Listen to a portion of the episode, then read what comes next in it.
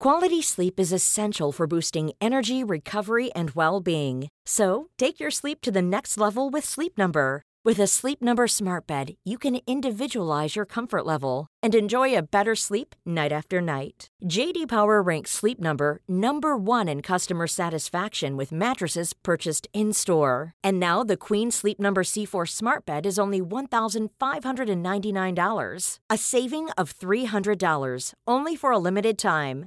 For JD Power 2023 award information, visit jdpower.com/awards. Only at Sleep Number stores or sleepnumber.com.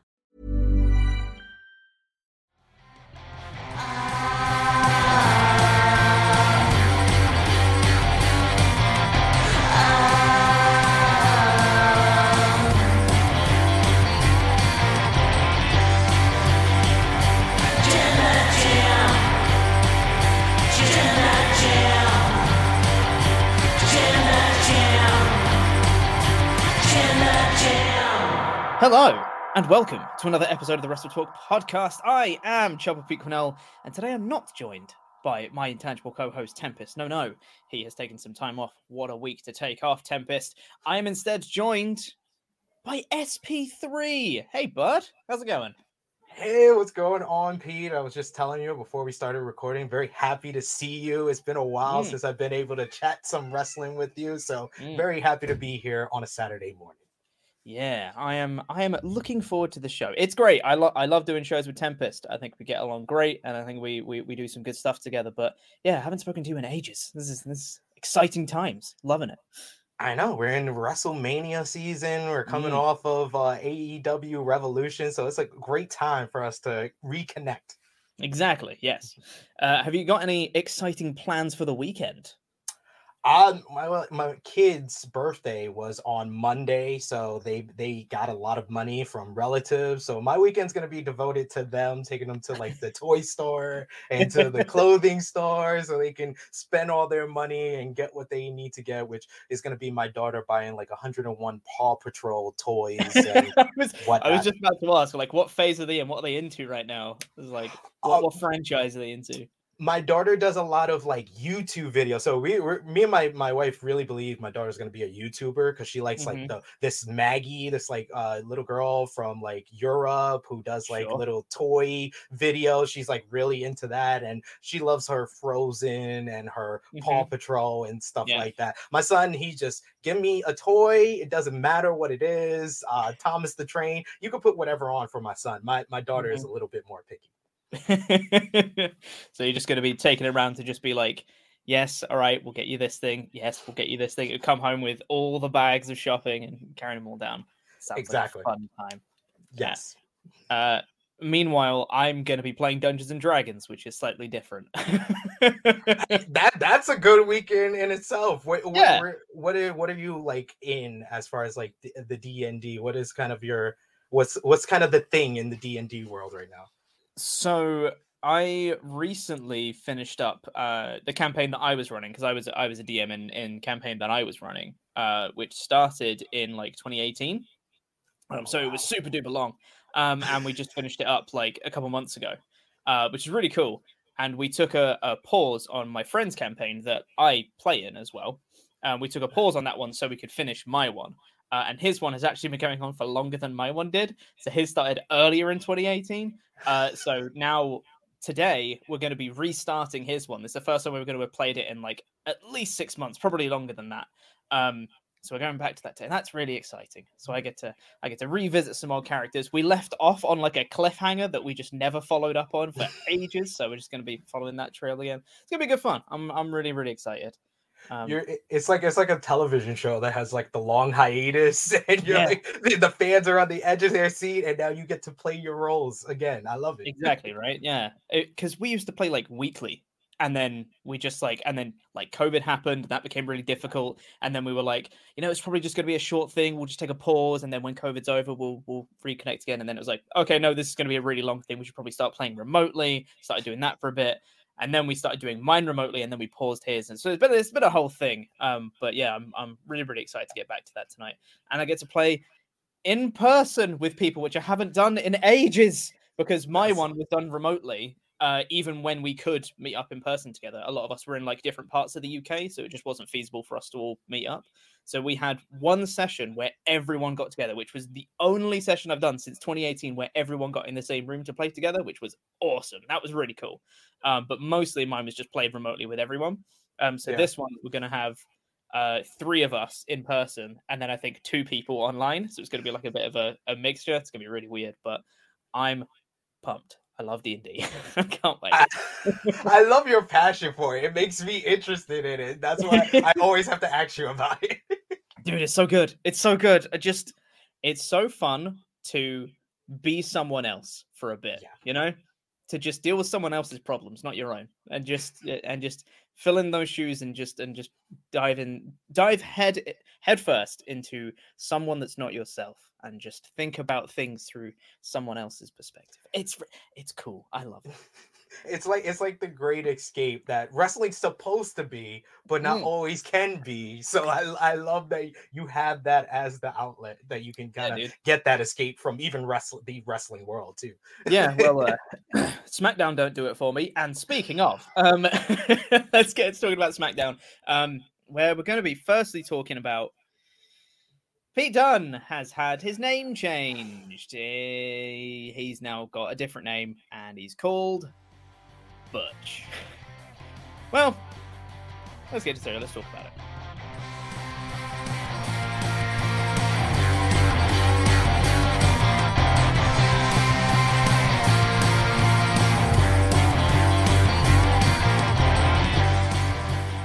We've got a lot to talk about today. Oh boy. Uh, and the first thing we're going to be talking about, you know, it's all about the Butch. He's on he's on SmackDown now. Uh, okay, so let's just say everything that happened. Also, I should say before we get into that, with this uh, stream is sponsored by BetterHelp. That is H E L P, better H E L P. Go click the link in the description, betterhelp.com forward slash wrestle to get 10% off your first month. Take care of yourself. Uh, it's professional therapy done right, on securely online. Go do the thing. It's good to help yourself. Um, support Wrestle Talk, support each other, and support yourself. But the first thing we're going to be talking about is this name change. Uh, y'all know Pete Dunne. You know, you know that guy, the the the guy who at one time was the longest reigning UK champion. Well, he's on the main roster now, and I bet everyone's really excited about it. It's a shame though that he's not called Pete Dunne anymore. He's called Butch. Hmm. I'm just going to say, I'm just going to say, say what happened in the segment, the facts, and then we'll talk about it. So this was in a, in a backstage segment. This was uh, Sheamus and Ridge Holland. They had a little recap of the Kofi Kingston Biggie stuff that they've been going through, and uh, Sheamus said, "Hey, we got a guy. You may know him by a different name, but I know him by his nickname. He's called Butch." And then Pete Dunne walks in, fresh with his chimney sweep cosplay, and was just like, he's got a little hat and he's got braces and stuff now. Uh, didn't say anything, but he was there, and then he accompanied them in the match. His name is Butch. Yes. What you make of this, SP3? I make of this. Do the Young Bucks work in WWE creative? Because they literally called this with Adam Cole, like the whole budge. Like I, I was totally dumbfounded that this was an accurate depiction of what WWE can name somebody. That it was all a joke on BTE for months that oh they were gonna change Adam Cole's name to Budge. No, this is real life, ladies and gentlemen. They will take someone who was a mainstay, the face that kind of built NXT UK and Pete Dunne, and bring him over to SmackDown and name him after the villain, the antagonist in Little Rascals from 1930, 40 something. Are you kidding me? Are you kidding? And he's dressed like him. Go go watch the movie from 1994. I remember it like it was yesterday. That's how Butch dressed too. Like it was. I was dumbfounded by all of this. I I was I saw the report by Sean Ross Sapp and Fightful that there was going to be a name that everybody was going to be upset about, that people were upset about backstage, and then to see it being Pete Dunne and like I know he's he's supposed to look all mean, but he just didn't look happy. Like he just like the picture, the first image of Pete Dunne just looks like man, you just gave saddled him with one of the worst names you could have possibly done to follow up with Gunther, to follow up with Doudrop. This is just the holy trinity of bad names. Yeah, this is this this was this was real bad, and I, I mentioned this in my uh my edited review that I did on the main Wrestle Talk channel because I had a lot of people that were tweeting me to be like, I can't wait to see you lose your mind on the podcast later talking about Butch, and I watched it, and I didn't actually get mad because I'm just I don't have the energy to get mad anymore. Like this is just what happens now to NXT call ups. You had Doudrop, and you know at the time I thought that was really stupid. I wasn't on the show to talk about Doudrop, but I thought that was very stupid. I was on the show to talk about Gunther, and that was very stupid. And I got yes. very mad about that because it was a very stupid name change. And then Butch happened, and I'm just like, you know what? It's just. This is just the rite of passage in WWE now. The thing is, they have called up so many NXT stars and not done anything with them. They've either used them incorrectly or barely used them or changed their name or buried them from the off, had them lose to Jeff Hardy in a roll up in two minutes. You know, they, they've done loads of stuff like that to loads of NXT call ups at this point that I now expect NXT call ups to be ruined. I have no hope for NXT call ups. So when someone gets called up to the main roster and then they call themselves Butch, I'm like, yeah, checks out. Like I, I, I just I got I I don't have the energy to care anymore. I I they have they have chipped away at my optimism call up by call up by call up, and now there's nothing left. So. Pete Dunne is Butch. Okay. I got I got nothing else. I, I I really am just dumb. I'm dumbfounded by this decision because you are associating him with someone that he did associate with in NXT. Yeah. But Ridge Holland got to keep his name. like how how is it that Ridge Holland got to keep his name, but the, the one of the longest reigning champions in modern history, a former NXT tag team champion, a former Dusty Rhodes tag team classic. I better not see the Dusty Rhodes tag team classic trophy say Pete Dunne. It's better be now you gotta change that. It can't even say it can't say Matt Riddle and Pete Dunne anymore. You gotta say Riddle and Butch won the Dusty Classic back. Riddle and Butch won the tag the, the Dusty Rhodes Tag Team Classic back in Ugh. 2020. Yeah, we're gonna retcon everything. oh, it's not good. Uh, a Butch like, Riddle. oh God, like I, I I don't want to downplay it. This is a terrible decision. This is a really bad name change. And I don't want to downplay it by just like, you know, saying that I, I don't care. This is a very bad choice and completely nonsensical. There's no need for it when you could just call him Pete Dunne. And there is nothing wrong with that. When he's in a feud with uh, a feud in a in a faction with uh Sheamus and Ridge Holland, having a guy called Pete Dunne, it fits. It's not like, you know, a um you know, like a retribution style gang where they all have their own. All those names were also very stupid, but at least they all fit the same kind of like tone. And having a guy like Pete Dunne join a retribution, it wouldn't really make sense with the whole names. But uh, these guys just have names. Like he, he, Pete Dunne fits. You don't need to change that. Why are you changing it? It's it, it's just it's nonsensical WWE typical bull is what it is, and it's just doesn't make any sense it's like yeah i, I kind of feel where you're coming from though like you can't even get angry with it anymore. It's just like you expect it to happen you expect them to do something to ruin these call-ups and it's just like these are the people that though that re-signed. Pete dunne recently re-signed with the company for mm-hmm. this for yeah. this. Like I was talking on Tuesday, on uh, Wednesday with Tempest, I thought he was going to be in the North American title ladder match. That's a lot better position than what he's in now. Like what? And and now the what what was going to be probably a six man tag with them and the New Day that kind of seems up in the air now. So.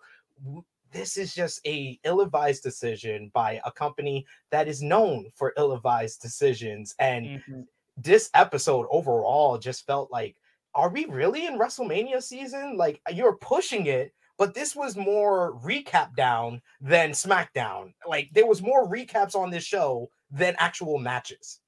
Like I I mean I was going to bring up this point later. In my in my edited review that I did earlier, I mentioned the word recap 12 times. 12 times for for separate recaps. Separate recaps. 12 times I brought it up. That is an absurd amount of recapping on this show. Um yes. but yeah, that was very very stupid. What I should have done if I had more time today is something I've done in the past is gone through and totaled up the amount of time that were actually spent on recaps because I've done that in the past and it is a lot. It's a lot of time the WWE spends recapping. But anyway, by the by, um, yeah, they, they this followed into uh, tag team match of Kingston and Big E versus Sheamus and Ridge Holland, uh, which which kind of naturally segues us into the next big talking point that we do want to talk about before we get into some of your ultra chats, which is a very very unfortunate spot that happened in this match where on the outside at the end of the match, Ridge Holland tried to do a belly to belly to uh, Biggie on the outside, but Biggie unfortunately landed directly on his head. It looked really rough. That was a horrible spot to watch uh, and he had to be stretchered out of the arena. Um, and he provided a, a, video update because he's a, a, lovely man and he thought that people would be worrying about him. So he provided an update and said he could still move all his fingers and everything, could still move all the digits, which is great. But they are telling him that his neck is broken, uh, which is horrible for Biggie. Biggie is not having a good 2022. And poor. This is just, you know, the icing on the cake at this point. Feel really bad for him. And obviously, speed of recovery to Biggie. Can't wait to see you back in the ring, bud, because you are amazing. Um, oh, this was horrible.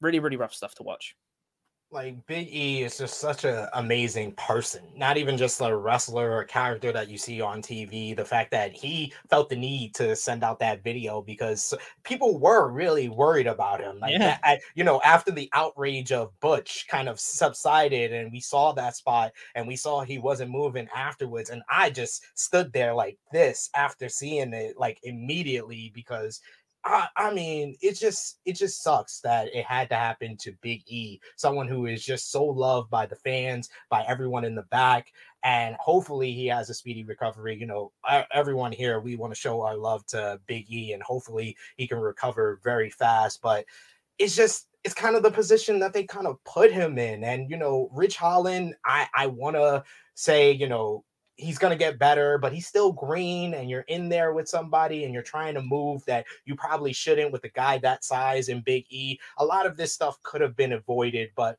hopefully, you know, Big E can come out on the other side being better than ever before and hopefully he can get back into a position that he was in before 22, which was WWE champion in the main event scene cuz that's what we all want. We want it, Big E wants it, all the people in the back seem to want it as well. So I just hope hopefully this is not something that's going to keep him out for an extended period of time. But I, I mean, all, all we got to say is just, you know, prayers up to Big E because it's just uh, really unfortunate that it had to be him in this situation.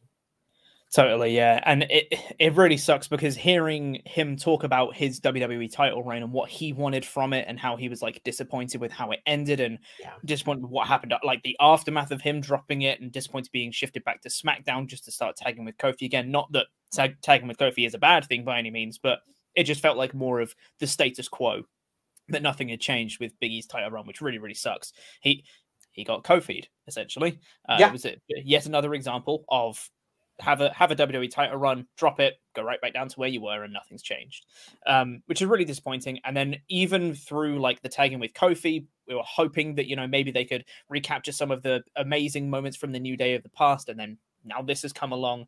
You know, we didn't even really get to see a full New Day trio reunion properly with King Woods because then he went out with an injury. So it was all like, it's all been very, um, really, really unlucky for the three of them this year so far. And uh, yeah, this this is just like an, another example of uh, a lovely person getting screwed over a little bit. And this is this, I don't think this is anyone uh, in particular's fault. Like no one really did it with malice or anything. It's Ridge Holland being a little bit inexperienced, but I don't think it's necessarily yeah. entirely like his doing or anything like that. Yeah. So it's just a very unfortunate situation. And yeah, I just feel for Biggie so much. I really hope he can get back soon because this was really really unfortunate. But best best to Biggie because we love him.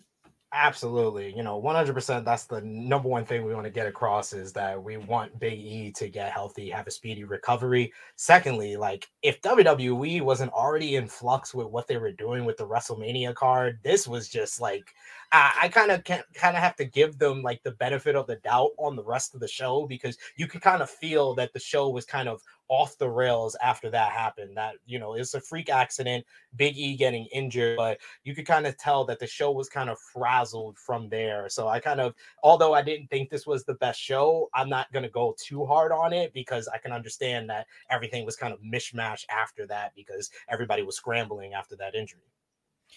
Yeah, and I I'd like to believe that they had other stuff planned for this show. I don't believe they did. Uh, personally. No. Which, which is why I'm kind of like I'm not going to give them the benefit of the doubt because I don't think they had anything else planned. I think they were just like, "Yep, full steam ahead. Let's carry on with the show as planned," and it was still a bit bad.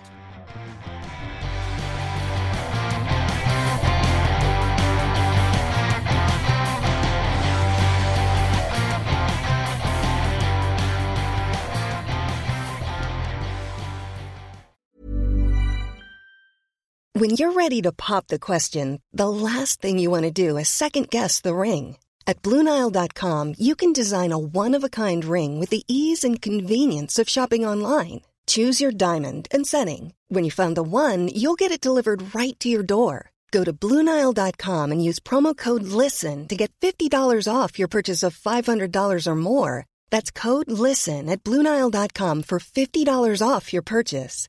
Bluenile.com code LISTEN. Quality sleep is essential for boosting energy, recovery, and well being. So, take your sleep to the next level with Sleep Number. With a Sleep Number smart bed, you can individualize your comfort level and enjoy a better sleep night after night. JD Power ranks Sleep Number number 1 in customer satisfaction with mattresses purchased in-store. And now the Queen Sleep Number C4 smart bed is only $1,599, a saving of $300 only for a limited time. For JD Power 2023 award information, visit jdpower.com/awards. Only at Sleep Number stores or sleepnumber.com.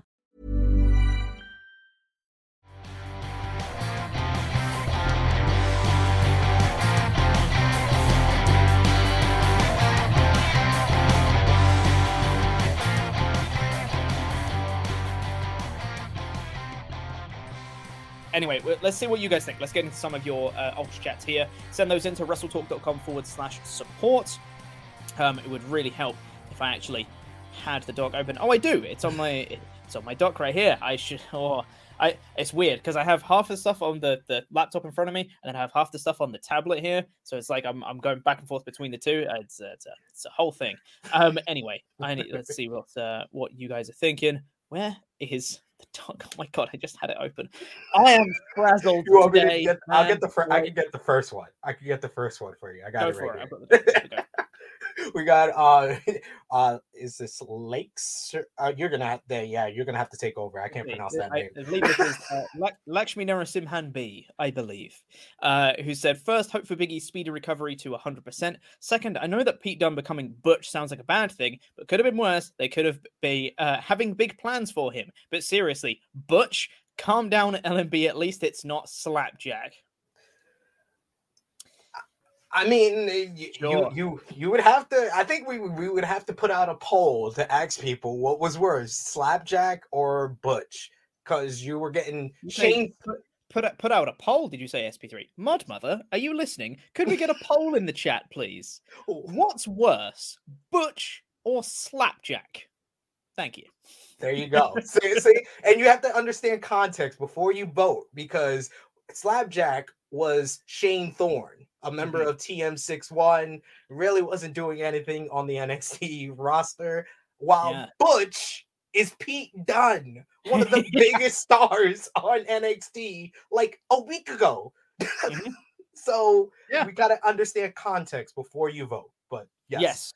So that that was the name change worse, Slapjack or Butch? Not is the name worse. That's a very important distinction. Yes. Um, David Evans said, "Hi Pete and SP3. I'm really looking forward to the rematch from Takeover New York between Gunther and Butch once the big Austrian gets his call up." In all seriousness, if you're going to refuse to call Walter by his new name, I expect the same for Pete. Yeah, I mean, okay, here's the thing. This might be a super controversial hot take right now. I think that Butch has the potential. I don't want to say the potential to get over because that's kind of wrong, but like, it's not. It doesn't sound as bad as something like Gunther or Slapjack. Butch is just like a one syllable, like a like a. It's not as cool as Hook, but it's like a Hook Butch, you know, it's like it's like a, a, a one word thing that someone could get behind. It's not as bad as something like slapjack, which sounds ridiculous. Butch at least sounds like I don't want to say it sounds cool because people are going to take that out of context, but you know what I mean, right? There's a thing there help back me up here, SP3. There, Tell me I'm not crazy. There was Bushwhacker Butch, so this is like there. Yeah, there's a pass with this name, so I can understand where you're coming from. You could do the Send Butch. Yeah, they they can they already did Butch. They already did Send Veer, so give us Send Butch. Uh, yeah. so they can play around with this, and it will eventually get over. Like me myself, yes, I was against the whole you know Gunther name change, and I wanted to call him Walter for a while, but I, have kind of just gone gone with it, like, all right, WWE, Gunther, yeah, the Gunther is mm-hmm. gonna have a match. So I know eventually I'm gonna get over this and I'm gonna be okay with calling him Butch. But yeah, it's still gonna bother me at the end of the day. But yeah, I do agree that just the one syllable, it sounds better than a lot of the other name changes they've done. Absolutely. And it's easy to chant. Butch, Butch, Butch, Butch, Butch. Like you can you can see it, right? It's a thing. I'm not saying that means the name is good though. Um, we'll uh, get into more of your ultra chats later. Keep sending those into wrestletalk.com forward slash support. Going to go through all of the uh, ones that are five US dollars and up by the time the show goes off the air. Uh, and before we get into reviewing the rest of SmackDown and Rampage, let's say thank you to this video's sponsor, BetterHelp um, who have been amazing sponsors who have sponsored uh, a few shows of ours now. Uh, we're really, really happy that we're sponsored by um, by BetterHelp. That is Better H E L P, not Better Health, Better Help. Um, click the link in the description. Uh, BetterHelp.com forward slash wrestle. Automatically use the code wrestle. You get ten percent off your first month. Uh, like I said, we're really happy that we've got BetterHelp on board because we're we're strong proponents of taking care of yourself, of mental health and things like that. Uh, there's been a couple of members of the Wrestle Talk team who've actually used BetterHelp. 10% Andy have both given their their stories of how they've used it and it helped them. And it's a place where you can get a a professional licensed therapist within 48 hours. It's not a crisis line, it's not self help, it's professional therapy done securely online. It's available worldwide as well, so there's no like restrictions from where you are in the world. And especially with all the stuff that's happened in the last couple of years, having someone to talk to to release a lot of stuff that's on your mind or in your chest or whatever is so crucial in today's world and, and we are really really strong proponents of mental health so please go check out betterhelp.com forward slash wrestle. Take care of yourself. Support wrestle talk. Support yourself. Support each other. And go do the thing. It's it's very important and we're really really happy that they're helping sponsor the show. Thank you so much betterhelp. Go click that link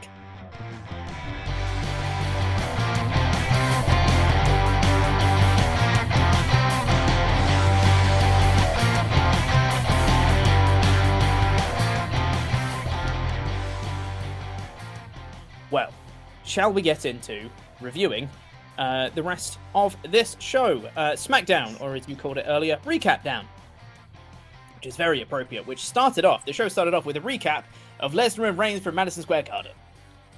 Great. You can tell that they really love this angle they love the shot of Reigns standing over Lesnar with both the titles because they played it so many times on Raw. They kept talking about it. They played it twice on this show, kept talking about it again, and that was even with a with uh, an angle with Lesnar in it on this show. They still found ways to play that Madison Square Garden stuff. They bloody love this angle for whatever like, reason and that was what all the hype was. Like people thought it was based on the mystery opponent, but the reason why you know Sean had the report, oh something big's about to happen, and WrestleVote said, oh keep your eyes on the Madison Square Garden, is because WWE thought this angle was the biggest thing possible. This is how we really get things going between Roman and mm-hmm. Brock. This is gonna sell a bunch of tickets for Sunday night, and you know most of us have just been responding like, okay, it happened yeah, he's he's he's bleeding. Okay, mm-hmm. that's that's new. That's different at least. Yeah. Uh, so yeah, but WWE is just like, oh my god, this is the greatest WrestleMania angle we have ever produced. Greatest, uh, biggest WrestleMania match of all time: Reigns versus Lesnar. Well, Brock Lesnar came out to start the show after the recap. He was a very serious cowboy this time. Um, and then said in his promo, he doesn't care about WWE titles, and then threw his title away to the commentary table. And I was like, you can't be saying that. Lesnar, you can't be saying. I know that's true. I know you don't care, but also way to undersell the entire point of the gimmick at WrestleMania. Like, come on, dude. this, this is now he's tossed both titles on yeah. WWE televised uh programming. Once on last night on SmackDown, and then that WWE doc of WrestleMania 34 where he tossed the Universal title. So he does not give a crap about the two titles that they are basically pushing as the biggest WrestleMania match of all time. Unbelievable. Like his promo was good. He got very fired up, and I liked the point he was making. It's like, hey, th- this isn't really about the titles anymore. This is about me and you. I want your blood. Let let's go, Roman. Like blood for blood. You made me bleed at Madison Square Garden. Now I want to make you bleed. Get your ass out here right now. I thought the the sentiment behind the promo was okay, but him throwing the title away and saying like, I don't care about titles anymore. It's like, that really undersells the point of the WrestleMania match and the whole title unification thing and all that stuff, which I didn't agree with. But the sentiment behind the promo I thought was very good.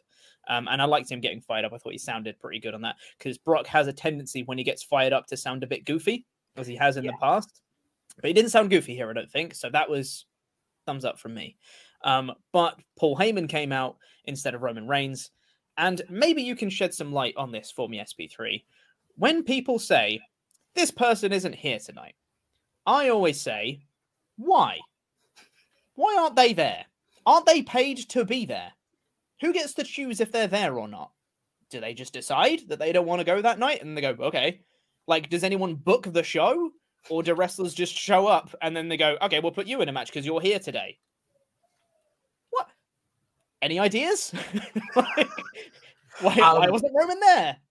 You know, back in the day, it used to be like, oh, this person's on the European tour, so they're mm-hmm. not here this week, or they have like the uh, autograph signing, so that's why they're not here. No, they just nowadays they just be like, nope, they're not here this week. And this is like the third or fourth time they've done this with Roman. Mm-hmm. And I don't remember the last time that they told us Roman wasn't on the show and it was a really good show. Like mm. I I don't know if having Roman off this week to prevent, you know, the face to face between him and Brock so you can promote it for next week is worth the quality of the show going down due to no Roman. Like he is kind of the glue or the rising the rising tide that lifts all ships on SmackDown. So without him, everything else feels less important. This segment felt important because you had Paul Heyman, you had a fired up Brock Lesnar, the chase through the the backstage area. That was fun. I was wondering where the hell the Usos were because I did I did I, I was like I was like the Usos aren't they like with Paul Heyman and like shouldn't uh, they be protecting Paul Heyman, not the security. So I was wondering that mm-hmm. as well, but they didn't want to make that connection. So it's fine. I'll leave that alone. But this segment was okay for what it was, but I don't understand leaving Roman off this week because it definitely hurt the overall show. For sure, yeah. Um, and uh, Brock Lesnar said, oh, sorry, Paul Heyman said, you know, Roman Reigns isn't here tonight, which is protecting you, Brock. And Brock said, well, who's going to protect you, Heyman? And then started chasing him. Heyman started running through the backstage area with Lesnar chasing him. He gets into a car that was waiting for him and he speeds off, and Lesnar can't get him. Grr, frustration. That was how they they built this feud. I'm not more excited for it than when the show began. It was nothing really. It was all right no, we just saw the the further evolution of the Pokemon Cowboy Brock into angry Cowboy Brock and mm. uh fast Cowboy Brock too, because he re- he almost caught up to that limo too. So I just want to he had to he had to stop himself before he caught up to it. And uh, yeah. shout out to Dalton Castle's boys because that was the two that he pushed, the oh, security oh, really? guards that he pushed in the backstage area. Nice, very good. Um, we then got the introduction of sorry, first we got a recap. Let's keep count of those. That's that's two. Uh, of the Kofi Biggie Sheamus Ridge stuff. We got the introduction of Butch. Um, and then uh, we had that tag team match, which we spoke about, which was rough for Biggie. Um, Butch, oh, it feels weird to say, uh, caused the distraction, uh, which allowed Sheamus to get the win on Kofi. And then post match beat down, uh, beat down, Butch beat down uh, Kofi afterwards as well, and then Sheamus and Ridge Holland were like holding it back, being like, "Oh, calm down, man." So I'm guessing he's kind of like the loose cannon of the group. Yeah, right. he's he's the angry little man of the group. Mm. So yeah, yeah I, I I, I don't know how this is going to work, ladies and gentlemen. I just don't know because you were using Sheamus to kind of bring up Pete Dunne. I mean, bring up uh, Ridge Holland and get him seasoned. You know, he's still green. He needs that experienced person by his side. And now you're just giving him another person that's kind of new to the audience, but you could have just continued with his name and it would have been a better transition than this, where now Sheamus kind of has to be the guy to kind of bring up two guys that they're introducing because you changed Pete Dunne's name. I mm-hmm. it feels like working in reverse a lot with WWE. Very much so, yeah. Um, we then got oh my god, this bit really broke me in terms of the recaps. We got a recap of Owens calling out Stone Cold. And then it goes to an ad break and then it comes back to a video package where Kevin, Kevin Owens calls out Stone Cold again. It's like, we just saw that before the ad break.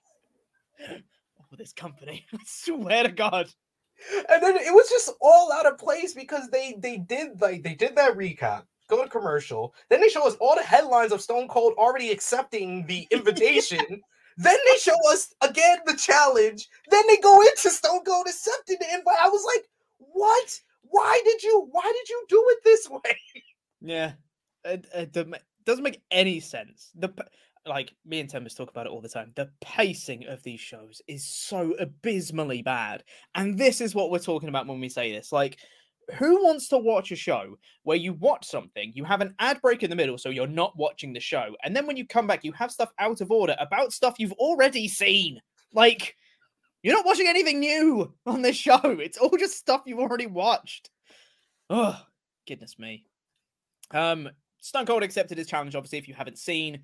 Um, the, the, the, whole build for this is so weird because they're not saying it's a match, but Stone Cold is saying, "Oh, it's been 19 years." It's like, no, it hasn't. You've been on TV a couple years ago. Like, what are you talking about? You've appeared at several manias. Like he he was at the last WrestleMania in Dallas, Texas, and um, yeah. I also mentioned on the NXT review, Wade Barrett also reminded us that he got a stunner the last WrestleMania in Dallas.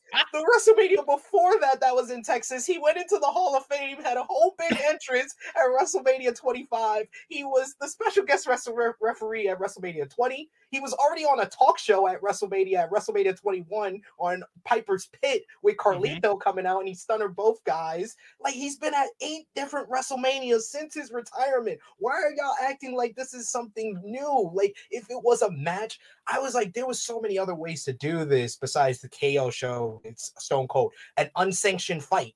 Uh, an open challenge, a brawl. You could have called it so many different things, but to kind of put it into the vise of a talk show that is going to get physical, I, I'm just like, this is like they are actively working against themselves. They're working harder, not smarter. Yes, totally. And the weird thing for me is how they framed this uh, response from Stone Cold because they had like the the call out from KO and it switched like this whole you know I, I don't even know the name of the thing. The four wheel cart thingy that he drives whatever the hell it's called. Four by four ATV it's been called yeah yeah, whatever it is, one of those things. And like it shows him driving through like the Texas country or whatever, in the mountains in the background all that. And it gets out and it pans up from his feet all the way up, and you show like, oh my god, it's Stone Cold. It's like we've seen him a lot. Like he's on like the Stone Cold podcast that you promote all the time. Like you've shown clips from the show. Like we see we've seen Stone Cold recently on WWE TV. Like it's not a crazy revolution be like, oh my god, that's Stone Cold now? Like I haven't seen him in 19 years. You know, it's not like some sort of big revelation, but they were playing it like it was. Really weird way to do it. And it was just the whole promotion of this whole thing is so so strange, and it feels like I'll say, I'll it's just a thing with WWE marketing as a whole of saying like, oh, it's the most stupendous two-night WrestleMania, it's the biggest WrestleMania match of all time. It's 19 years since this thing. It feels like if you don't pay attention, it makes sense. Yeah. But if you pay attention, you get nothing out of it. It's actively detracting from your enjoyment, and that annoys me because they don't reward their loyal fans. no like this this episode in a nutshell like the matter the amount of recaps like i i try to always try to watch wwe as a casual fan and sometimes that works out very well because if you're a casual fan this is your first time watching they recap everything so you know what everything is up to pace before you know there's any action or promo. You know exactly how we got to this place. So they do that. I you know i want to find a wrestling promotion that kind of does the balance because when you watch aew for a new fan you might not know anything that's going on and it's just all mm. action. You might like it but you're not going to really invest in the characters because you don't know how they got here. Where wwe they just go over the top with just this is what they this is how we got here this is how we got here this is how we got here three times in one show like i i'm like why am i watching this week to week i should just take a couple of weeks off and then come back and i think i would enjoy it more Totally. When I've had weeks off and not had to watch a SmackDown, I've then enjoyed the week after because I'll be like, oh, recaps of stuff I hadn't seen. That's cool. You know, it, it breaks you when you watch a week to week. Speaking of recaps, we got a recap of Sami Zayn losing the IC title from last week. Uh, Johnny Knoxville then docked Sami Zayn, got his number, and then put it on a plane and flew it um, over LA. And then Sami Zayn cut a promo saying he's going to win the IC title back and he's going to face Johnny Knoxville at WrestleMania. This is all fine. WWE really hyping this thing to be like, oh my god, 11,000 messages on Sami Zayn's phone. It's like, okay, cool. Like, I don't know. I just don't care about that. Like, I know it's not real. He hasn't actually doxed him. Like, geez. I, I really have been enjoying this Johnny Knoxville and Sami Zayn, mainly because of Sami Zayn, because he just makes this work. But this actually feels like a WrestleMania buildup. It started Hmm. before the Royal Rumble. It was progressed in the Royal Rumble with Sami eliminating him. It's been going on in different places. They've gotten the media involved, TMZ's involved. This feels like this checks all the boxes for a WrestleMania buildup. I'm just quite baffled that this is the only one though. like this and Roman and Roman and Brock are like the only two matches that feel like WrestleMania, but they're kind of working against Roman and Brock by giving this this greatest wrestling match ever type of build with the biggest WrestleMania match of all time. So in my eyes, Knoxville and, and Zayn are the best feud. It's them, then. Mm-hmm. AJ and Edge, and then Roman and Brock. Yeah, that's fair. Totally fair. Um, you know what isn't great? Drew McIntyre versus Happy Corbin. Goodness me. So this was supposed to be. By the way, I hope you really enjoyed that little brief match uh, of Biggie and Kofi versus uh, Sheamus and Ridge because we didn't get an actual match for a while after that. Uh, because this was supposed to be a match. Drew McIntyre and the Viking Raiders versus Happy Corbin, Madcap Moss, and Jinder Mahal. Did you pick up on the new name they've got for Happy Corbin and Madcap Moss? They're calling them the Happy Folks. Mm-mm. Not a fan. I'm I'm hoping they drop it because they they dropped uh what I thought was a good improvement when they were starting to call the end of days happy days. They dropped that pretty fast. So Oh, hopefully, that's clever. yeah, that was clever. Like I was like, Yeah. they, they should have kept that going, but they started calling it end of days again. So hopefully this happy folks thing is something they're trying and they eventually drop. Yeah. Um, so it was supposed to be that six man that I mentioned, but after Drew McIntyre entered, Viking Raiders were supposed to enter, cuts to backstage, and they're getting beaten up by all the heels, including Shanky as well. Um, and then all the heels come out to beat up Drew McIntyre. He stands tall for a bit, but then the numbers game. But then he comes back again and he stands tall. He takes his sword, and I was like, oh my god, he's going to kill Shanky. And then instead, no, he just pointed it at the WrestleMania sign and then said he's going to beat Corbin or whatever. Eh, that's Pete fine. is so Pete is so desperate for something interesting to happen on this show. He wants someone to get stabbed with a sword. Like he Shanky was still in the ring. That's the thing, right? Is he beaten up everyone? Shanky was still lying there in the ring, and then he went and grabbed this sword. I was like, why is Shanky staying in the ring? What's he gonna do? And then Shanky just rolled out, and I was like, oh, okay, never mind. Yeah, that makes that makes way more sense. Like, what's gonna be the payoff to the sword, SP3? He's gotta kill a man. Like, that's gotta be it, right? Yeah, I, w- I would hope so. Like, I mean, he's he's a murderer already. He killed the thing that was in Eric Rowan's cage, so he True. does have a history of murdering things. So hopefully, Mhm. they can give us like some type of uh something in a cage or something that Shanky walks around with, or once they f- figure out that Shanky is is too green to be on main roster, they want to send him back to NXT. That's how we write off Shanky with the with Angela. Kills him. All right. and then and then and then he'll come back and his name will be Dutch or something like that. Who knows? Sounds good to me. Perfect. Yeah. Um. So after that, we got another recap of Rousey versus Deville. We then got an in-ring promo segment with Ronda Rousey and Charlotte Flair. I think that was five or six recap now. Oh, it's a lot. um, and then yeah, Ronda Rousey came out and did a promo saying that. Oh, we also had a little video package of Lita for Women's History Month, which was cool. Um, Rousey now said that she also has an ankle lock now in homage to her first mentor, Kurt Angle. And I was like, can she say that? can she mention Kurt? I thought that was that was a bad name. He's not in the company anymore. He can't do that. Um, but I thought that was good. That was nice continuity. I like that. That having that was the uh, you know her first match in WWE was the uh, mixed tag at WrestleMania 34. So I really like that she kind of brought that back. I like that she has another move that's not just the armbar because I was getting a bit bored of it a little bit. Yeah. Uh, so it's nice that she's got the multiple moves now that can put people away. Um, but then Charlotte came out, and you know Rousey's promo wasn't great. She's not a super great promo as it is.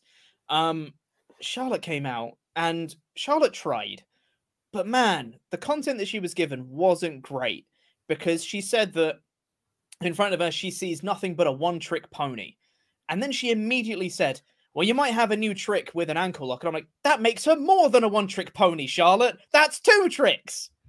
That's just math." Which you know, fine, whatever. And then, you know, she was saying that Charlotte was saying that, you know, I won't be tapping out at WrestleMania. And then Rousey goes, but you already did. And Charlotte was like, yeah. like she did. She tapped out already last week. She's right. I got I got well mad about that story, SP3. when Charlotte was saying last week, Oh, I've never been tapped out, I was like, first, that's a lie. Yes, you have. And two, even if you haven't, you then got in the ring and then tapped out immediately. Like why can't WWE tell a story? it makes me so annoyed.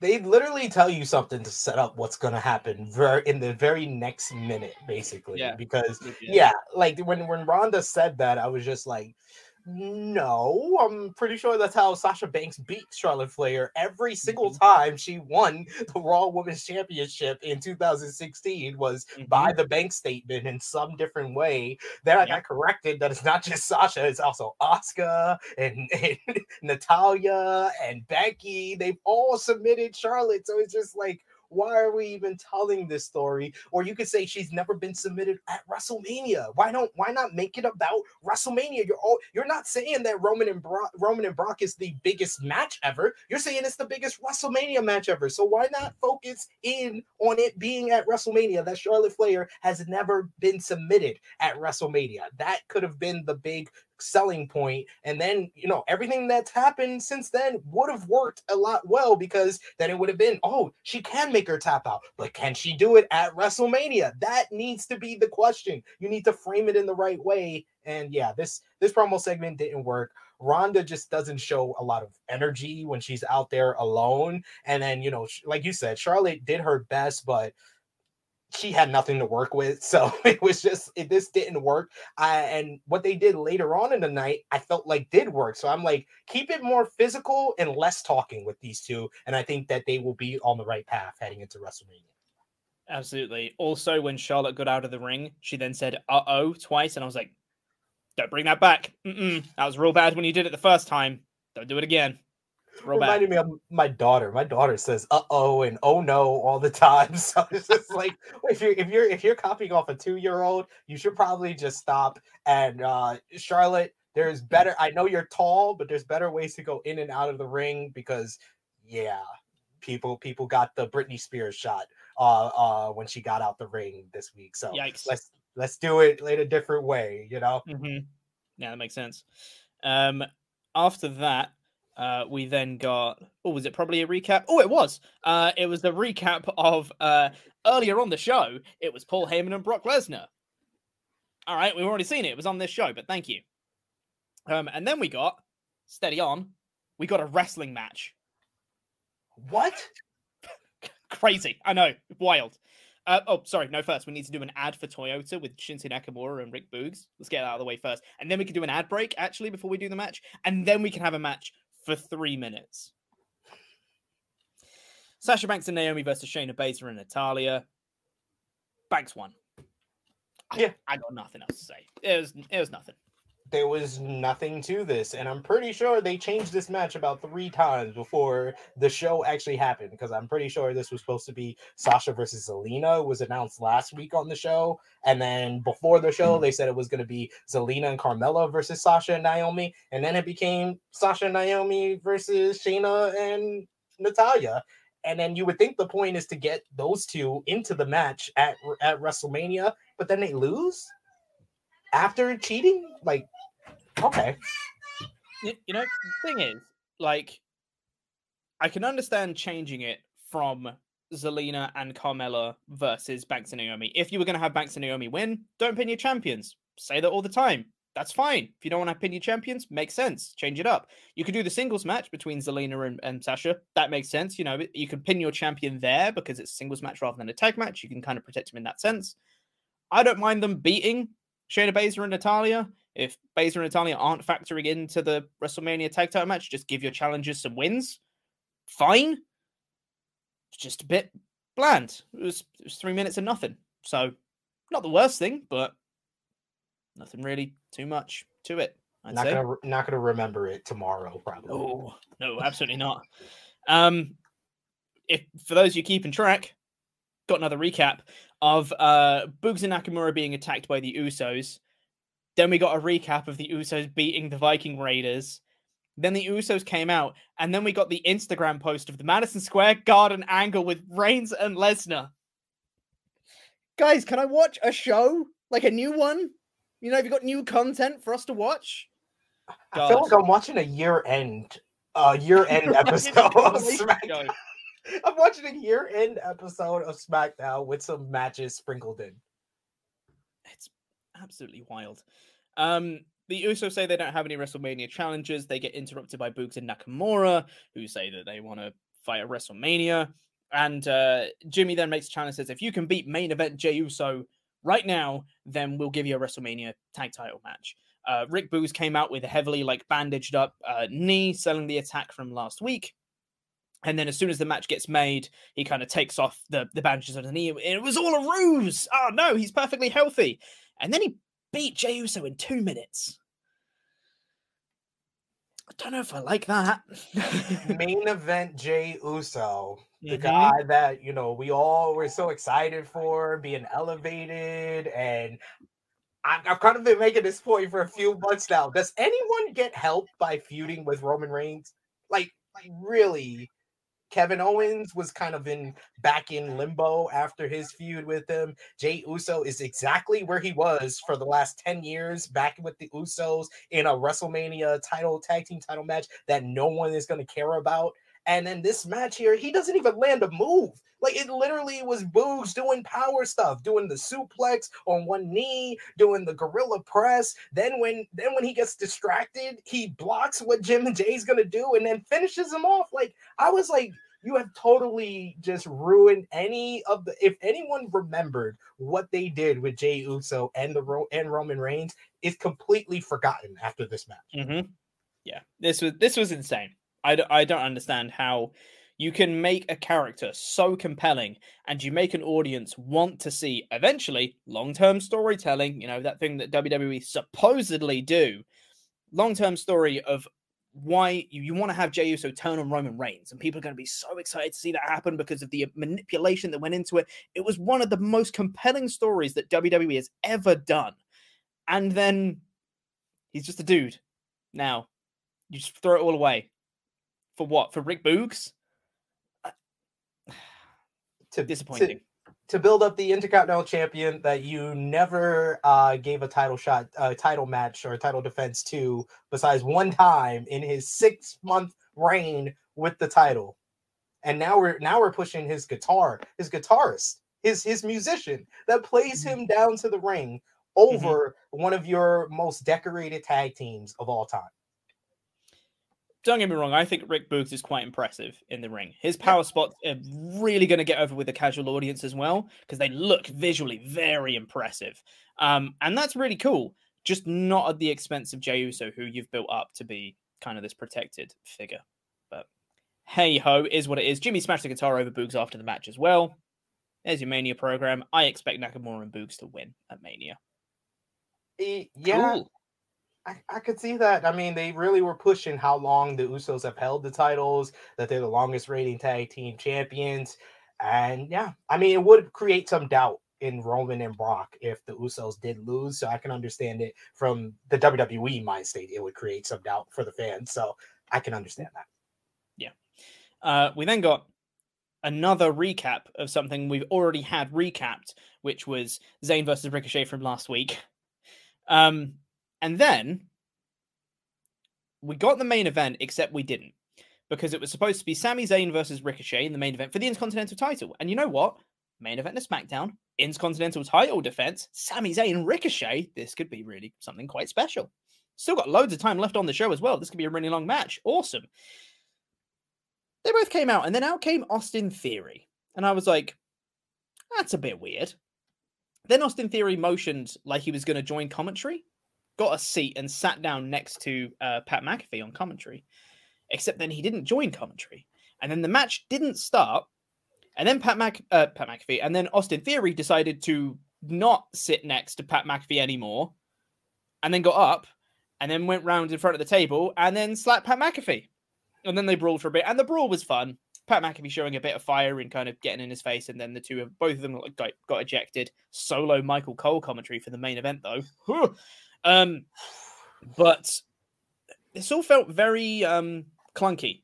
And then this whole time, the main event match didn't start. And then, of course, we had an ad break, and then the match started.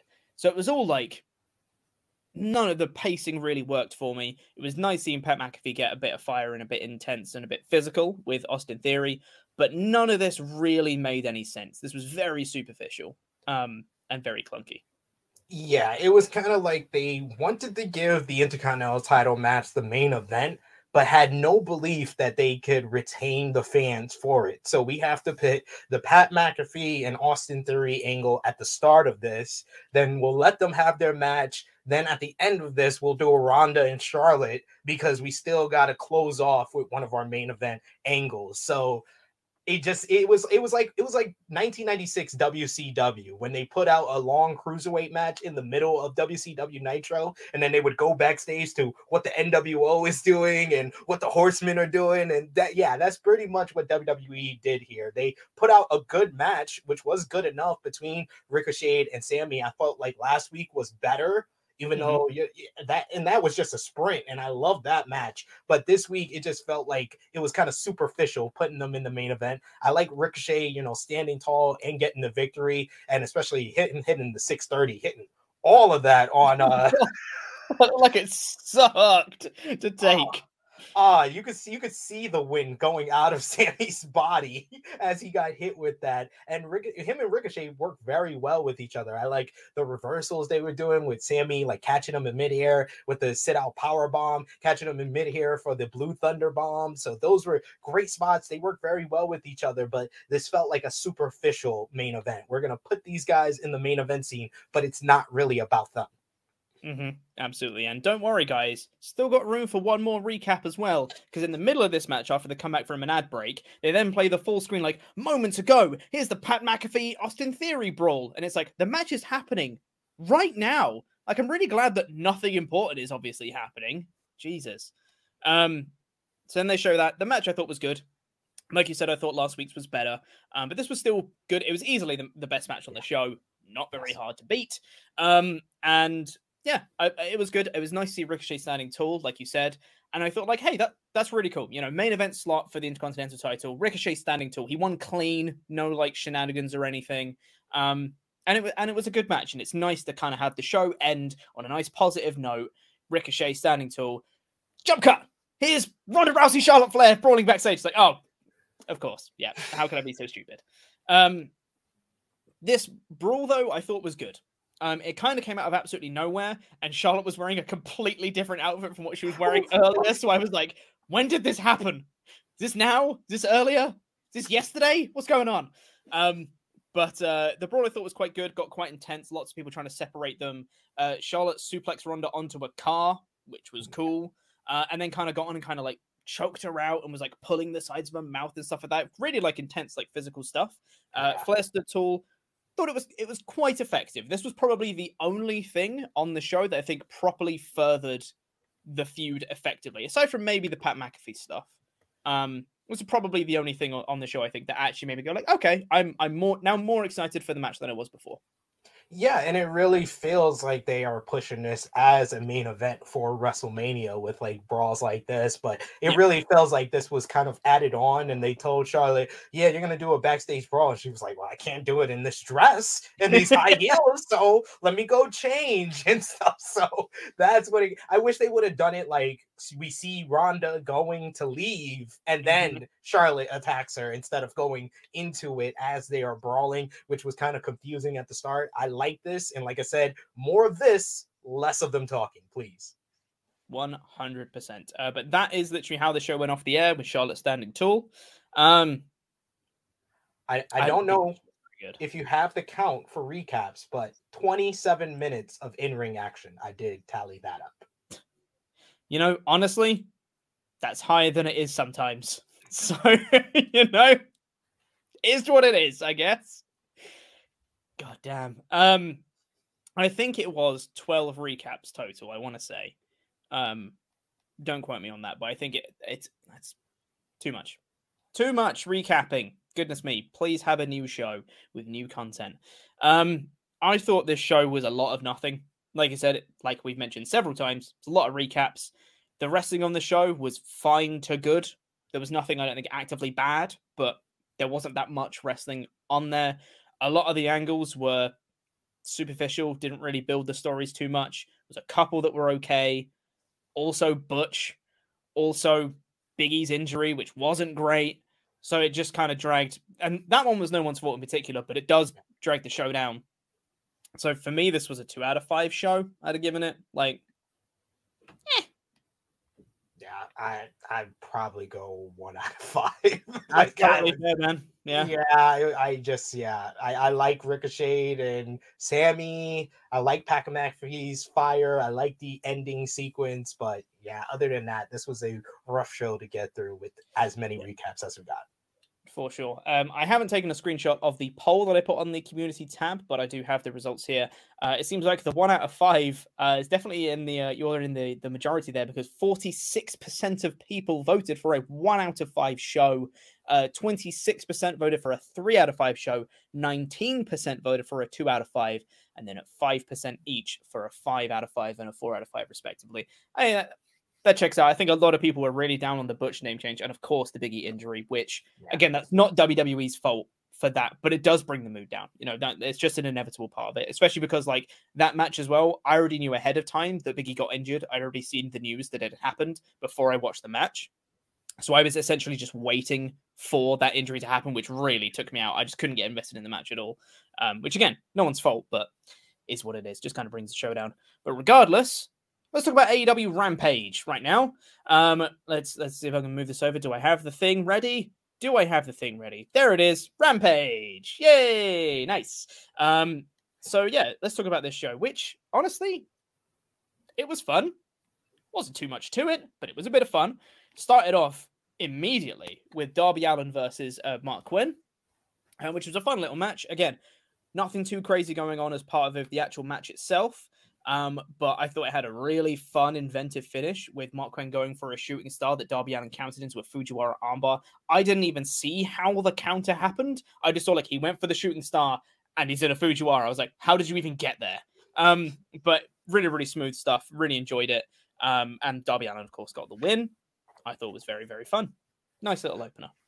I thought Marq Quen was great in this match, and this is like kind of his second big like singles match that he had. He really impressed in his TNT title match with Cody Rhodes back in 2020. I know he was hurt for a period of time, so that's why we saw more Isiah Kassidy than him for a while. We didn't see Private Party teaming, so I like this opportunity for with him. How you know going against someone that's a little bit smaller than him, so he got to dominate a little bit. That he did like a moonsault into a double stomp, then the 450 on the outside. I was just like, ouch to both of them. Mm. That, that had to hurt both guys. And then, like you said, the, the finishing sequence was really cool with Sam. I mean, with Darby kind of switching it up because we've usually seen him win with the coffin drop. If he doesn't win with the coffin drop, he'll win with the Last Supper. This time he wins with a submission. And I really enjoyed, uh, you know, the post match with just Darby and his facial expression. So Darby, you know, stood out in the ring as well as just character work as well.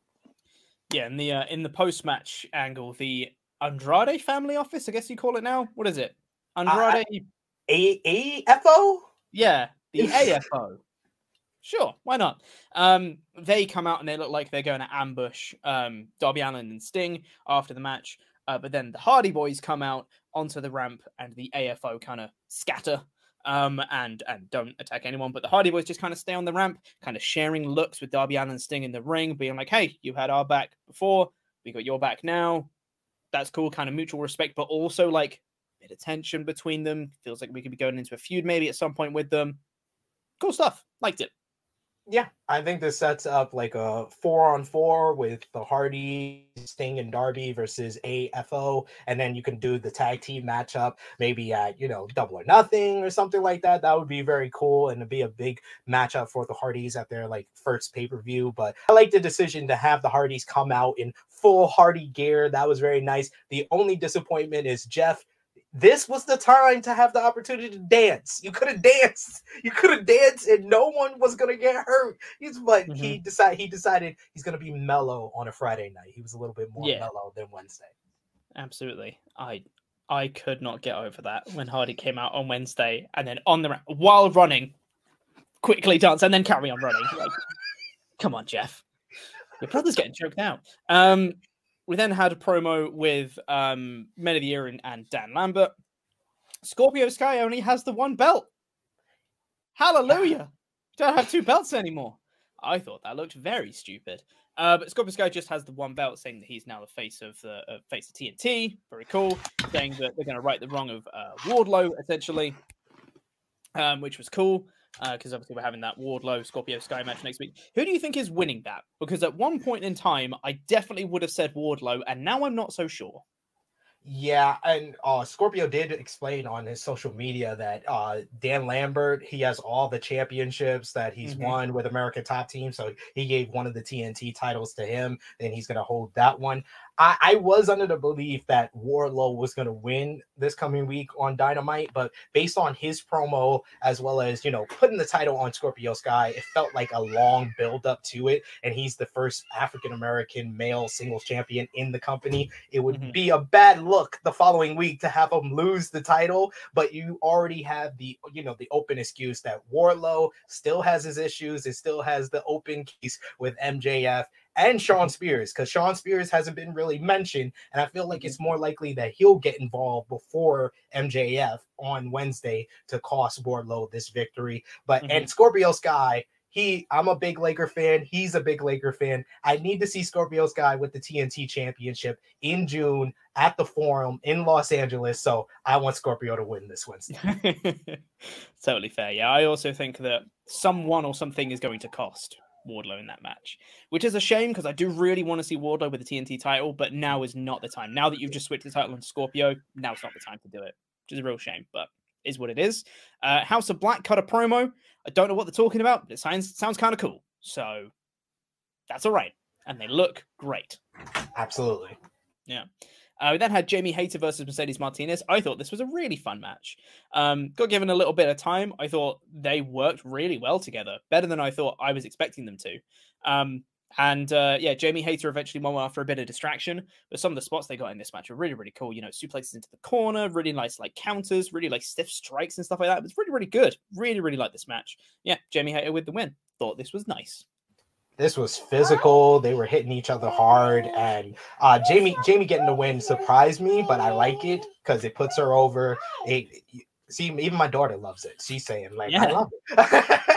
but uh, uh, yeah, they were hitting each other very hard. I love the spider suplex. Anytime Mercedes busts that out, it looks vicious. And Jamie landed high on her neck, so that was that was a really good spot right there. And Jamie getting the win, I feel like is progressing to eventually we're gonna get Jamie and Britt. I think that the dissension that they teased months ago, they're gonna pay off later. Yep, for sure. Uh, we then had a little bit of fun, little bit of a palate cleanser because we got Keith Lee versus QT Marshall. Really good stuff. I love Keith Lee. Um, this was really fun. I, you know what? I'm becoming a massive fan of QT Marshall. I think that he's done some really good stuff lately. His whole program with Hook has been fantastic. I think he's played his role so well.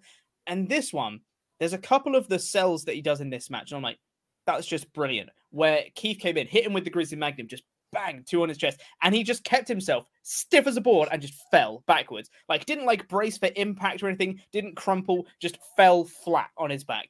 A brilliant little sell from it. Really, really liked it.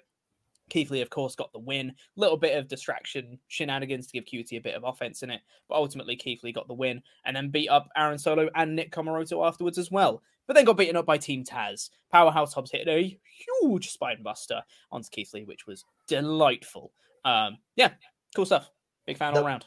The beefy buster, the beefy spine buster. Yes, there was it was a lot of beef there, and uh, I'm just gonna say after the whole uh, toss of Orange Cassidy went wrong, I don't I don't feel safe with Keith Lee doing the yeet anymore. Like even Aaron Solo, it didn't look like the guys caught him very well, and he landed pretty hard on his head. So maybe we should move away from that. Uh, I like I like uh, this QT little angle right here to kind of build up Keith Lee, and I agree with you. QT Marshall is kind of giving me vibes of like Santino in 2007 before his babyface turn, where he's just this over the top jobber who talks this good game to get the people to want want to see him get his butt kicked. You know he's always going to get his butt kicked no matter who's the opponent, but he seems to always get the fans invested in seeing him get shut up. So I like I like what they're doing with QT Marshall right now. And that the match started off with a massive headbutt, by the way, and, mm. and that made them have a whole conversation about how big Keith Lee's head was on commentary, which was fun with Ricky Starks with his humor. And I love the Ricky Starks impersonation of Keith Lee as well. I'm liking this whole program with Keith Lee and Team Taz. It's a good way to introduce him to AEW. For sure. Uh, we then had the main event of Swerve Strickland versus Tony Nese. I really liked this match. This was really, really fun. Unsurprisingly, I think both of them are really good wrestlers. And the thing with um with Swerve is that I'm not really familiar with his uh, pre WWE work as Shane Strickland. Um, I only really became aware of him properly when he was in NXT. And I always knew that he was a good wrestler. You know, I was like, oh man, he's got such potential to be really, really good. But I felt it was always potential. I never really saw like, you know, the big kind of like blow away. Oh my god, Swerve's here match in like his his NXT WWE days. I thought his debut with Hit Row and stuff like that. I was like, this is going to be the thing that makes Swerve like, you know, the the the big guy kind of thing. That never really materialized. But this match in particular, this was the thing I was like, there it is. There's Swerve. That's why I knew he was a big deal. And he really showed in this match his versatility, his speed, the way he got into some of the moves that he was doing, the way he was rolling around the ring. Like, he has such a unique presence about him and a unique style to the way he wrestles that makes him really stand out as part of this. I thought this was awesome. Really fun stuff he's really like a total package. Like mm-hmm. anything you would want him to do in the ring, whether it be technical wrestling, high flying, uh, he can do the strikes, he can talk very well. So like Swerve is just a complete package. He's a crossover type of star. So I'm glad that we're hearing a lot of that from like Tony Khan and people in AEW that they view him this way. I feel like this was a great showcase of what he can do with someone who works very well in a Tony Nese. I really enjoyed their uh, pre main event promos with Tony Nese bringing up pop that uh, you know, Swerve got all the pop in circumstance. Where was that for me? I had to sit in the crowd for like weeks before y'all even signed me and stuff. So I like that little dynamic going into the match. But yeah, just so many times during this match, I was just like, Swerve is so good. Like, why couldn't they do that with him? And I'm someone that's watched Swerve for a couple of years. I saw him in Lucha Underground as Killshot, and I, I didn't like it because I was like, you're taking away a lot because he has great facial expressions as well mm-hmm. by putting putting the mask on him. But uh, his match with Dante, uh, I think it was Dante Fox, was one of the most brutal matches you will ever see on network television. I think it was the God of War matchup. That was ridiculous. And then in NXT, I felt like the breakout match for him was the Santos Escobar uh, cruiserweight championship match, I believe at Takeover 31. That was the real time that I was like, okay, now they got swerved, and then they that progressed into the creation of Hit Row. I'm hoping that here in AEW they find a role for him fast because what seems to be the the mo with AEW is when they get someone who's a released WWE talent, they take like four to six months to kind of see where they can position them, and then they start rolling. I need I need Swerve to kind of get rolling a lot faster than usual. For sure, absolutely. Um, but yeah, really good debut match for Swerve in AEW. Showed everyone who wasn't familiar with his work exactly why they should be excited about him. And my God, he's so charismatic in every single thing he does. I don't know how he does it. He's amazing. He um, this episode of Rampage, nothing too fancy, just some fun matches. It's about it. It's, it's not a very easy show to watch. It was good. You know, yeah. not amazing, but it was good. Really enjoyed it. Yeah, an enjoyable hour, and it's it's the perfect palate cleanser after SmackDown. Sometimes, yeah, like I literally, I literally love the fact that this comes after SmackDown because mm. I, although you know Tempest, our boy, enjoyed it when it was coming on at seven, to then have that good hour and then go into mm-hmm. SmackDown was a totally different feeling about talking about your Friday night afterwards. Yeah, that's that's totally fair.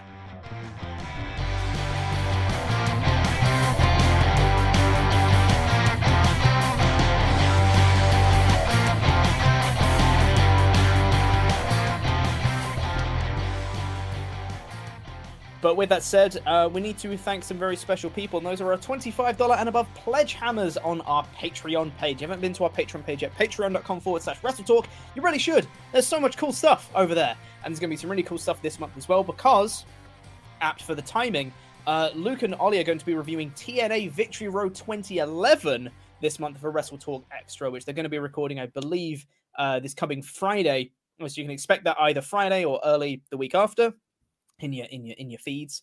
Um, and we've also got Wrestle League coming up. We've got WrestleMania coming up for Wrestle League, where you can do a bunch of predictions, predict against all the other pledge hammers, uh, and that's going to be the end of this season and the start of the new one across both nights. So get involved with that, and you can get all that for just five bucks. It's all really cheap. Plus a load of other extra stuff, you know, voting on polls. And if you pledge more, you get Wrestle After Dark. And you get, if you pledge at the $25 or above tier, you get your own custom wrestling nickname and it gets read out on a show much like this one. So, for today, thank you to, I need to get the shout outs up. Thank you to Barbaric Garrick Morgan. Woo! Thank you. For LIW's American Muscle, Tyler Gomala. Thank you so much. The Cleaner, Kenny Shaw. Woo! Thank you. He can last Sean for longer than you in the ring. Damn right he can. Thank you so much. Gavin Cash Money Kashiwabara. Woo, thank you. Rob Steiner Recliner. Nice. Thank you. The Baker Adam Cakebread. Woo. Yes. Thank you. Starbucks Stephen Costa. Nice. Thank you. Rue the Day Rory O'Brien Kelly. Woo. Yes. Thank you. The Night Rider Kit. Thank you very much. Need a little build up for this one. Oh, Hannah A, baby. Thank you. And the Batsman, Nathan Batty. Nice. Thank you so much. All of our pledge hammers on our Patreon page. Go check that out at patreon.com forward slash wrestle talk.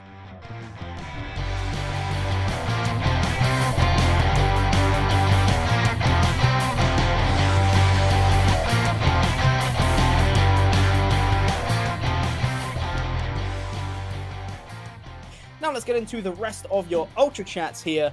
Uh, let me get on the, on the, thing. I didn't get the thing up anymore. Tempest, I'm, I'm, I'm behind again. Um, get into the rest of your Ultra Chats here. Last chance to get those in at wrestletalk.com forward slash support. And of course, this episode is sponsored by BetterHelp. That is H E L P. Go check out betterhelp.com forward slash wrestle. Link is at the top of the description as well. Get 10% off your first month. Go help support yourself, support each other, support Wrestle Talk, and everyone help each other. Mental health is super important. Go do the thing. Help yourself. BetterHelp's very cool. Scott Young says, uh, anything that pisses off as many wrestling fans as possible, I am all for. So Butch to me is class.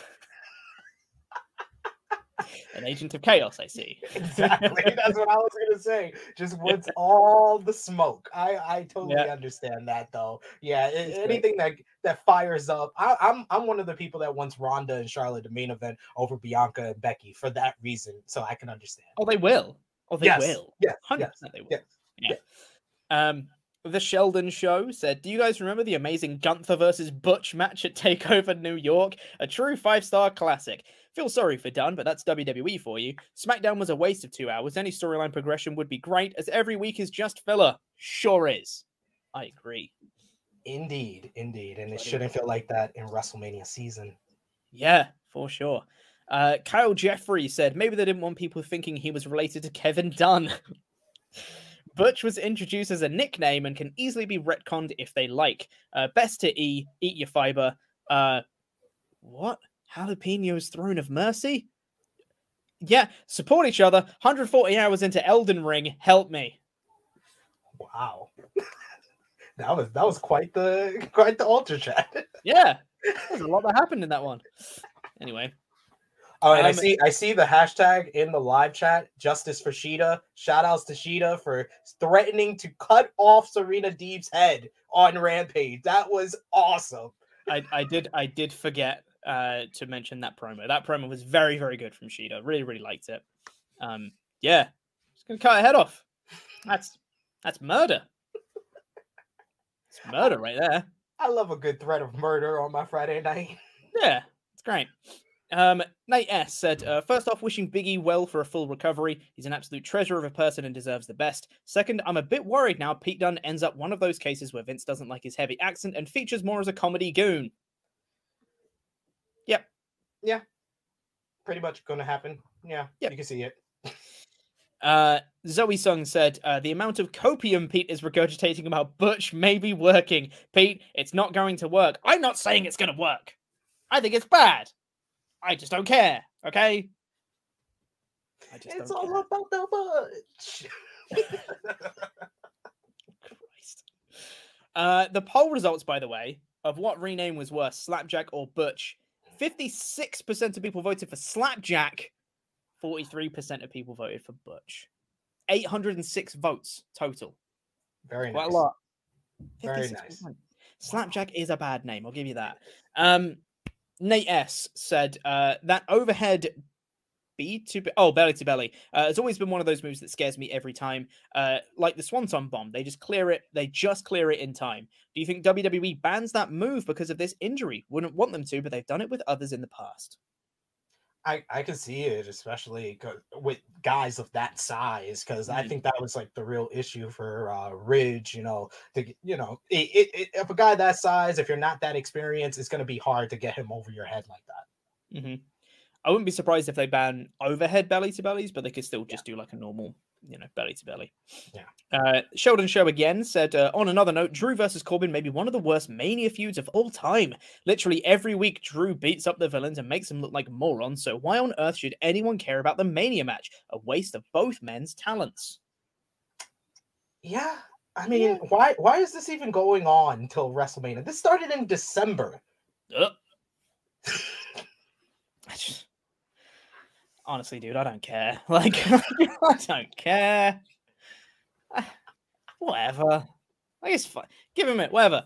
You know Yeah. what? Have Drew win in like 30 seconds and then have him challenge Roman at WrestleMania Backlash. Fine.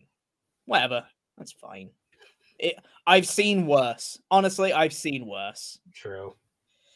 Um, Nick Carter said uh, WWE book their shows like a kid would play with action figures. The more two dimensional the characters are, the better. Throw him back in the toy box for the day, take him out tomorrow, and do it again. Yeah, yeah. It's like is he he just throws the toys aside and then he just picks he picks it at random. It's not even like the new toy. He just picks another toy to play with. Uh, on the subject of Rampage, Hannah Allen, hello, said, uh, Gentlemen, AEW is life. Matt and Jeff together is life. Thank Jeebus. These men have earned our respect regardless of the history. I have a history, one I typically don't talk, uh, don't, I typically don't typically talk about. Uh, still there. Unless evil, who cares? Hashtag lots of love. Jam that jam. LIW for life. Thank you so much, Hannah.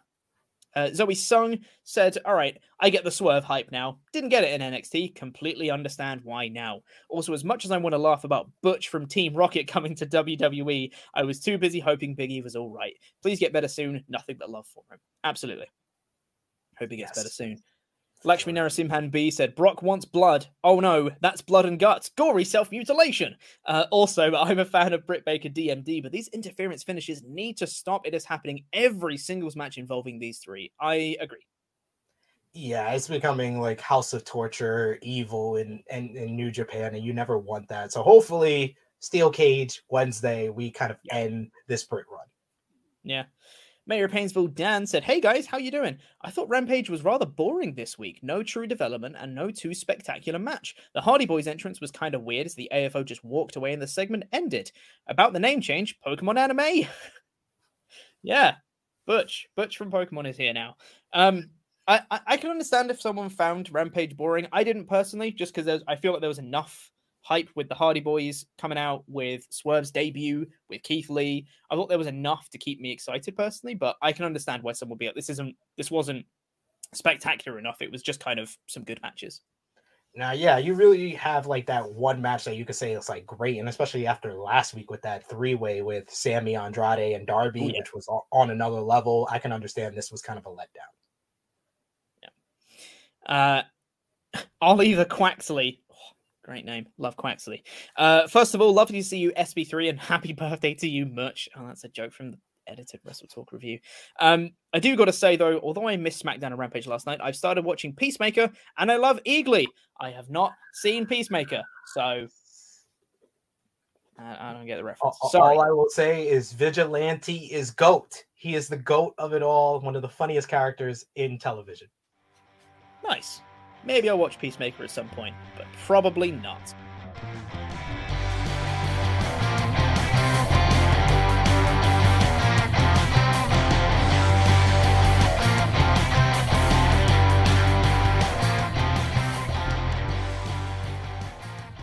Uh, oh, I should check if I've got any emails actually, because I didn't do that yesterday because I wasn't working. Ah, where are you? Uh, okay, I, that's not. You know what? Never mind. I won't do that. I need to. I need to. Log, it's like logged me out. I need to log into this whole thing and screw the password. I'm not going to do that.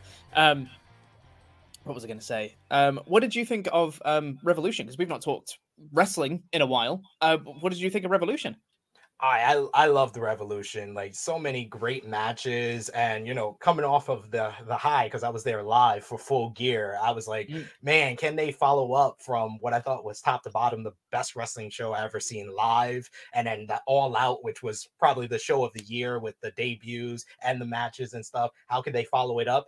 And they just followed it up with another top to bottom great wrestling show. Like I have Mhm. I would say that it's been since 2001 when WWE had Royal Rumble 2001, No Way Out 2001, and WrestleMania 17 that I've seen a company have this high of quality of pay per views back to back to back. Mm-hmm. Yeah, they are on a hell of a streak right now. This is starting to reach, I think, takeover levels where you just know that a pay per view is going to be good. Yeah. Um.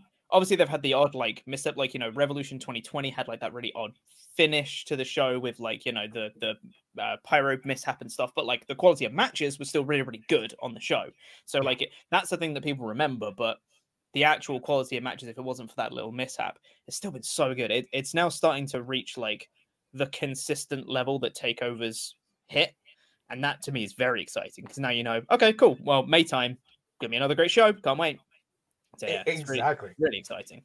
and they're gonna be back in Vegas, so it's gonna you know that crowd is gonna be hyped to see them. But yeah, like we we got takeover taken away from us fans, and now we have the AEW pay per views to kind of fill in that void. I love it. Mm-hmm. Yeah, I'm I'm well excited. I thought Revolution was great, although was well pissed. My internet cut out during Revolution. I was furious. I got I got to the entrances of the face of the Revolution ladder match, and then the internet just cut out, and I was like, "No oh. way, Oh. not not why now? Of all times, why now?" And then I checked online, and it was like scheduled like engineering work or whatever, and it said, "Oh yeah, I'll come back at six a.m." I was like, "The show will be over by six a.m." This is Uh, so infuriating, especially because like I'd had a bit to drink that day as well, so I was like really in the mood to watch some wrestling, and I was like, "Yeah, openers really good and well pumped," and then it just, I got to go to bed. I was like, "Cool, love it's it." even it's even added words because those two first matches were so great that so you good. you were you were like you were like wait what huh like the Yeah. internet that cable's out. I, one one question I did want to ask you because mm. you know we the star ratings are now out and like they had like four or five matches that had four and three quarters. What was your match of the night from Revolution? Oh, that's really difficult because I loved, I loved Jericho Kingston. I loved Punk MJF. It's, I think it's close between those two. I fit. Hmm, I think I've got to go Punk MJF. I think it's just the hype of that match, the just how like brutal it was the whole time. Wardlow's turn towards the end of it, like, and just like the, the build up for the thumbtack spot, and it was just like what you wouldn't expect it to, but like him teasing doing like a Pepsi plunge onto it. I was like, oh my god, what? And then it was just like the GTS, the great bump, the sells from MJF was just fantastic. It was just a very cathartic and very very exciting match. You know, I I dig that a lot. Yeah, I kind of have to agree with you. Just like my investment, that was the match I was looking forward to the most. And then to Mm. see the payoff be that good, and then the Wardlow turn in a way where they kind of saved him beating up MJF. Like we still have that to look forward to, but Mhm. he still got to do his turn. That was great. I love the the three way tag team title match. Like that was my match of the night before MJF and uh Punk and Danielson and Moxley. Like it, I I Yeah. like love the fact that Full Gear and Revolution. That's been like the biggest talk coming out. Is what was the match of the night? Like you'll you'll go to five different people and get five different answers. hmm absolutely. Like I really enjoyed the tag match as well. The th- the thing with the tag match, and this is totally a me thing. This is nothing to do with the match quality or anything. I don't like it when the tag match, a triple threat tag match, has two people legal and not three. That's just it's just a thing that really bugged me, and I was like, oh, they're not doing the right one. And then it took me like a couple minutes to like get past that before I can like get invested in the match and stuff like that. So that's just like a personal like bugbear. I'm just like, mm, just do the right way. And I know they did it that way specifically for the story of the match, and that helped that story in that match. But I'm still just like, just do a triple threat, do it properly. It would have been even more. It would have been even more fun. And like Jungle Boy, man, he just stood out so much. The shooting star press on Kyle O'Reilly, uh, the the Huracanrana into the German suplex. Like there was Mm. so many great spots in that matchup. That's why I said like that one I did have to mention a little bit. Oh yeah, that was a that was a banger. Um, but uh, that, was nice to just talk about Revolution for a little bit. But that is going to do it for this episode of the Wrestle Talk podcast. Thank you so much, everyone, for listening. Really do appreciate it. Um, we're going to be back with loads more content soon. Uh, we're going to have, I think it on NXT next week. I think it's Tempest and Sat next week as we're in the transition phase, as we're going to be having you and uh, Sat take over the NXT podcast. Um, there's obviously going to be Raw and AEW Dynamite and all the usual stuff from next week as well. Stay tuned for that. Thank you so much for listening. Really do appreciate it. Stay safe. We love you very much. Goodbye.